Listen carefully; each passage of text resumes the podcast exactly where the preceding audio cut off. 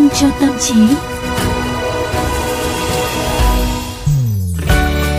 Các bạn thính giả thân mến, xin chào mừng các bạn đã trở lại với chương trình Vitamin cho tâm trí và tôi là Tú Nhân. Và tôi là Quang Quý. Mong là các bạn luôn háo hức chờ đợi đến khung giờ phát sóng của chúng tôi mỗi ngày.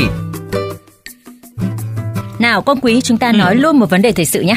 Rồi. Tình hình dịch bệnh khó lường năm nay đã khiến nền kinh tế của thế giới nói chung và của Việt Nam nói riêng đang phải chịu ảnh hưởng rất là nặng nề. Các doanh nghiệp, đặc biệt là các doanh nghiệp trẻ đều đang phải vật lộn đương đầu với những khó khăn mới. Ừ, và quả thực là thời gian vừa qua và cả thời gian sắp tới chắc chắn sẽ có rất nhiều những thách thức và Ừ, dù sao đi nữa thì quan quý vẫn có niềm tin nha là các doanh nhân của chúng ta đặc biệt là các bạn trẻ hoàn toàn đủ khả năng để tiến bước và vực dậy mạnh mẽ luôn cha cha có ừ. một niềm tin rất là lạc quan của tuổi trẻ ừ. và tú nhân cũng hy vọng vào tương lai đó mà quý này quan quý có nhớ không mới chỉ à, năm 2018 vừa đây thôi đúng không nào? Các doanh nghiệp khởi nghiệp xuất sắc đã tạo ra doanh thu đạt 1.600 tỷ đồng và nộp ngân sách tới 76 tỷ đồng. Đó là những cái thành tựu rất là ấn tượng phải không nào? Đúng rồi, mà đó là những con số biết nói nha. Không chỉ là đóng góp cho ngân sách quốc gia, họ còn là nguồn cảm hứng lớn cho giới trẻ, trong đó có quan quý nữa, dám à. nghĩ, dám làm để vươn lên tới thành công. À, ừ. nói đến hai chữ thành công, vậy thì quan quý nghĩ như thế nào về thành công? À, cái khái niệm này cũng hơi khó nha. Ừ. À, nhưng mà vô cùng ờ, chủ quan luôn. Ờ, với quan quý thì là thành công là sẽ là có việc làm ổn định, thu nhập đủ sống và đóng góp cho gia đình. Có lẽ là thêm một khoản tiết kiệm nho nhỏ mỗi tháng nữa cũng ờ, là đủ để gọi là thành công rồi.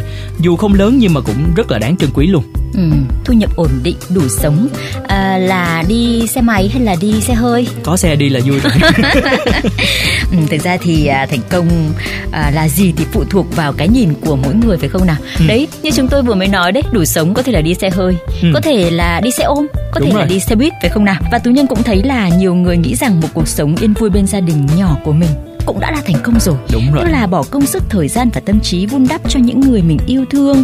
Uh, có đơn giản đâu.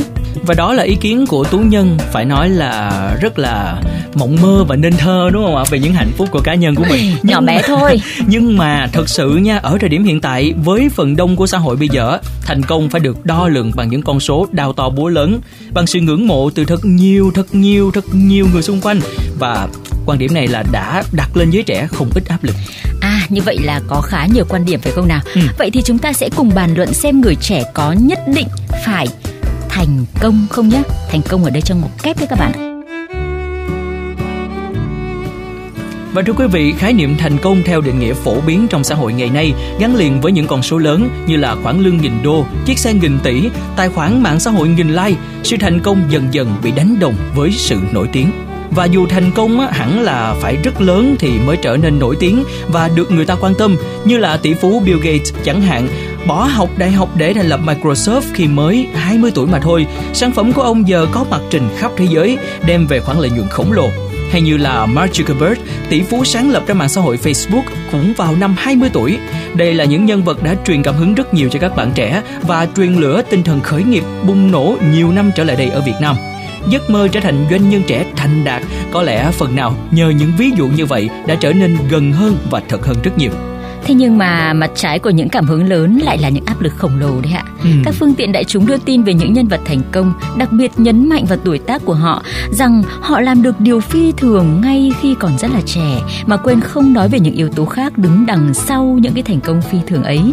Hàng triệu người, phải hàng triệu người mới có được một người tự tin và xuất chúng và một vài người đặc biệt xuất chúng lại nhờ vào những điều kiện xung quanh như là giáo dục, gia đình và môi trường xã hội. Thành công của họ là sản phẩm của rất nhiều yếu tố chứ không chỉ đơn thuần là tuổi trẻ và khát vọng. Hmm. Nếu mà chúng ta chỉ nhìn vào những phần được nhấn mạnh và tôn vinh kia, nhiều người sẽ nghĩ thành công vĩ đại quá đỗi bình thường, ai cũng có thể đạt được và có lẽ sẽ cảm thấy bị áp lực phải có được những thành quả to lớn ngay khi vừa mới đôi mươi.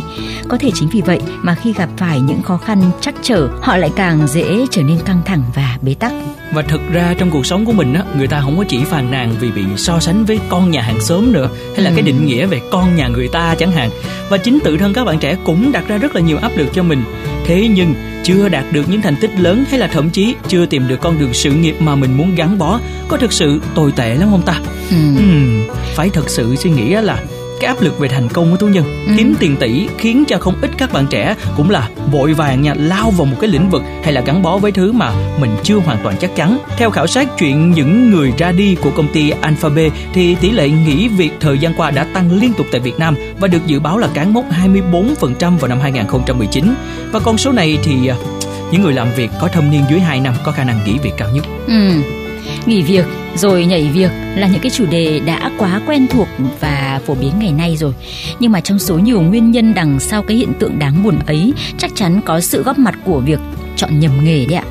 Sau khi đi làm vài tháng, nhiều bạn trẻ sẽ bắt đầu chán việc hay à, việc đòi hỏi những cái kỹ năng hoặc là tính cách không phù hợp với mình, hay có khi là thực sự sống trong một môi trường làm việc khiến người ta vỡ mộng, nghỉ việc rồi à, chơi vơi tìm một việc mới, trở thành một cái vòng luẩn quẩn pha lẫn với cái áp lực và cảm giác bế tắc.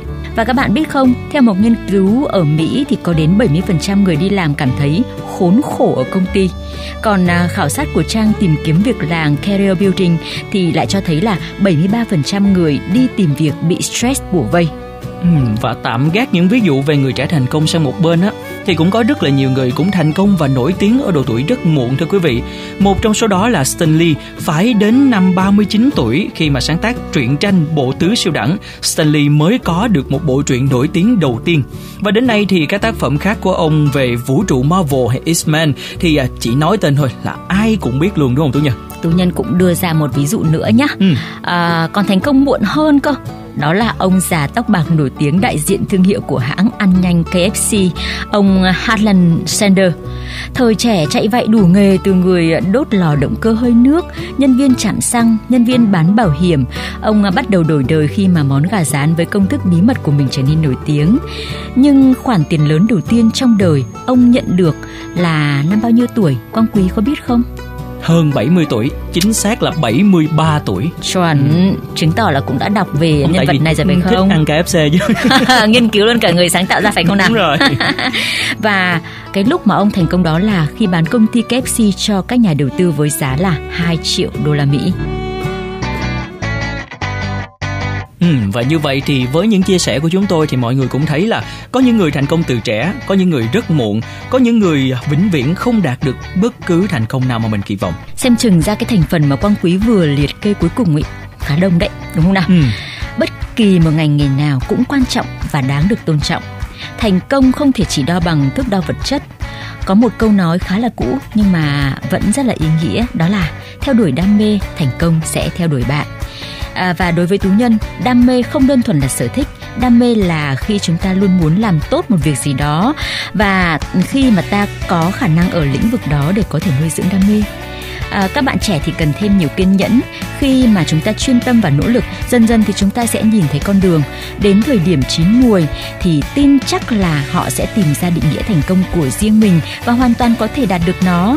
Chứ đừng để bản thân hay là những người xung quanh áp lên mình những cái chỉ tiêu chỉ đúng với một phần trăm dân số thế giới mà có khi còn nhỏ hơn cả một phần trăm ấy nếu như chúng ta ừ. chỉ tính hai nhân vật hay là bốn nhân vật mà chúng ta vừa mới liệt kê phải không ạ? Đúng rồi thưa quý vị và chắc chắn là à, riêng bản thân quan quý đang nằm trong 99% còn lại rồi đó. Mà không ừ, biết... nhân nữa. Mà không biết là quý vị đang theo dõi chương trình này thì thấy như thế nào ạ? À? quý vị cũng có thể là chia sẻ cùng với chúng tôi. Hãy gửi thư góp ý là cũng như là câu hỏi và đề xuất về chủ đề à, về với chương trình là thông qua địa chỉ vitamin cho tâm trí a gmail.com hoặc qua fanpage vitamin cho tâm trí của chương trình. Rất mong nhận được phản hồi của tất cả quý vị nha. Và để nghe thêm hoặc là nghe lại các chương trình vitamin cho tâm trí trên các thiết bị di động thì à, các bạn có thể truy cập các ứng dụng Spotify, Apple Podcast trên hệ điều hành iOS hoặc là Google Podcast trên hệ điều hành Android. À, rồi sau đó gõ từ khóa là VOVGT hoặc là VOV giao thông hoặc là gõ tên chương trình yêu thích để chúng ta có thể nghe lại nhé. Ừ, có rất là nhiều những cách thức để đồng hành cùng với Hoàng Quý và Tú Nhân. Còn bây giờ thời lượng cũng đã không còn nhiều rồi. Xin chào và hẹn gặp lại.